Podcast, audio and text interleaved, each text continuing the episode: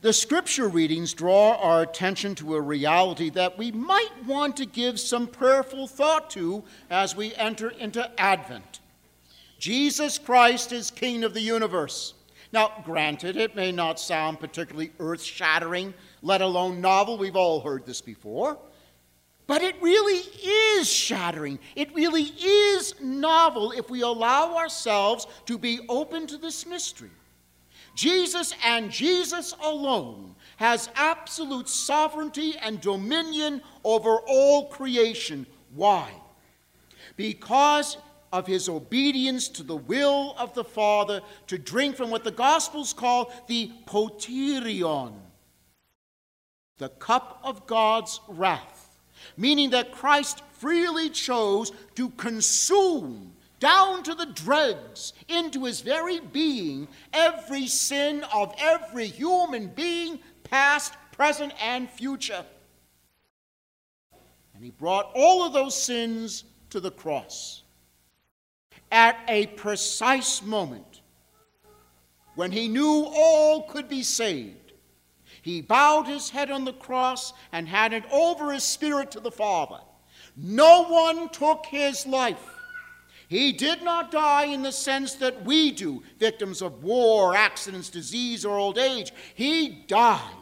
He surrendered his life when he knew the time was right. He descended into hell to release those under the old covenant who remain faithful to God. He rose from the dead, and in so doing, he trampled death abolishing its stranglehold over us. He ascended into heaven in our human nature, restoring our nature to its true home.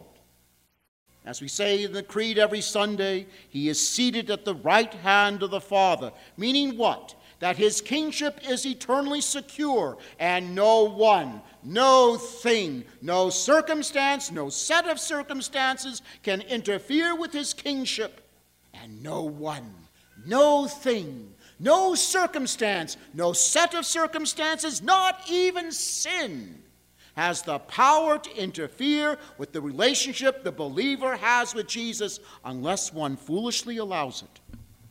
And even should that happen, the believer is always given the grace to return if he or she accepts it.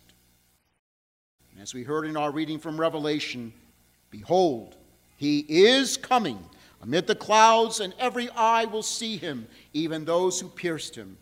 This will usher the end of time and history. And please, Lord, may it be tonight. In the gospel, Pilate asked Jesus, Are you the king of the Jews? And I suspect Pilate had some sympathy for Jesus and was looking for a political solution that everyone might not be happy with but could live with. But there wasn't one.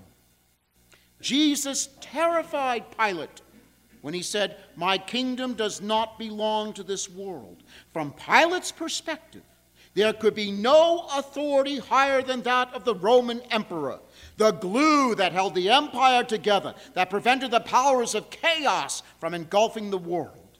Any hint of a claim to kingship, be it in this world or in the next, was a threat against the stability of Pilate's view of the natural order of things. And such threats were to be ruthlessly crushed. Pilate made a fundamental choice, an eternal choice. There is no king but Caesar, and Jesus, you must die.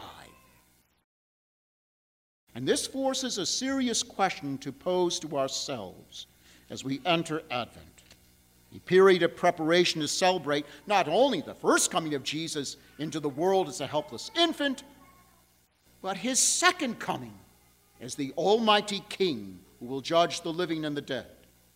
Who or what do we allow to have dominion, sovereignty over our lives? Is it Jesus? Or is it someone or something? I have a good priest friend of mine who's really more like a brother, sometimes an annoying younger brother. And we constantly call each other to discuss one thing or another in the church, and, or just with the joy of visiting and keeping in touch. He and I are both converts. We come from more fundamental evangelical traditions. We are appalled, as I think most parish priests are, at the crisis that the church is enmeshed in. As I've said many times, this sickness must be squarely laid at the feet of our bishops, who for decades knowing the filth and degeneracy they willfully allowed in the seminaries, placed power, prestige, personal advancement over the care of Christ's flock. They did not have Christ as their king. They made the institutional church their king, and that delights the devil to no end. Anything other than Christ is idolatry. Some, perhaps, are paying the eternal price in hell. More, if they do not repent and reform, will suffer the same fate. My friend and I have come to the conclusion that the institutional church is not what really matters. He, I, you have no control over squabbling popes and cardinals and bishops and chancery officials, what they say or what they do. But what we can very much control is allowing the grace of our baptism to guide us in our personal relationship with Jesus, to grow in our knowledge of His Word, to draw closer through the gift of His sacraments. We can choose to allow the grace of our personal relationship with Jesus to be our first priority as individuals and then together as parishes, as communities of faith. Could you imagine the power the reform that would unleash in the church. Pilate would not accept any king but Caesar. Who do you and I have as our king? In whom or what do we place our ultimate hope? Is it Jesus? or some kind of Caesar. One's salvation hinges on how one answers.